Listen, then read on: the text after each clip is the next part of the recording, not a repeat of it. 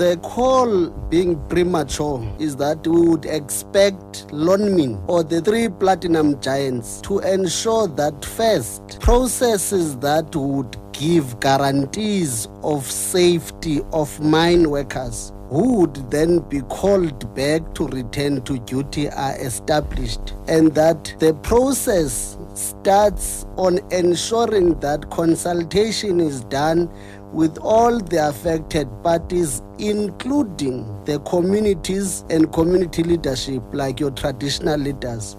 And that the security measures do not only apply when you approach a mine vicinity, that the security measures would apply from where mine workers would sleep and wake up to prepare to going to work. Because quite few incidents that have happened in the past weeks have not occurred close to the mine where they are working. They have occurred in the community. It's either a worker is attacked during the process of getting out of the house and preparing to go to work or coming back to work and getting into the house or you find that shacks are burnt during the night. So the security measures must not assume starting point to be the mine premise. It should be safer in the community and be free of incidents of intimidation for those that would be prepared to go back to work. That's what we're arguing for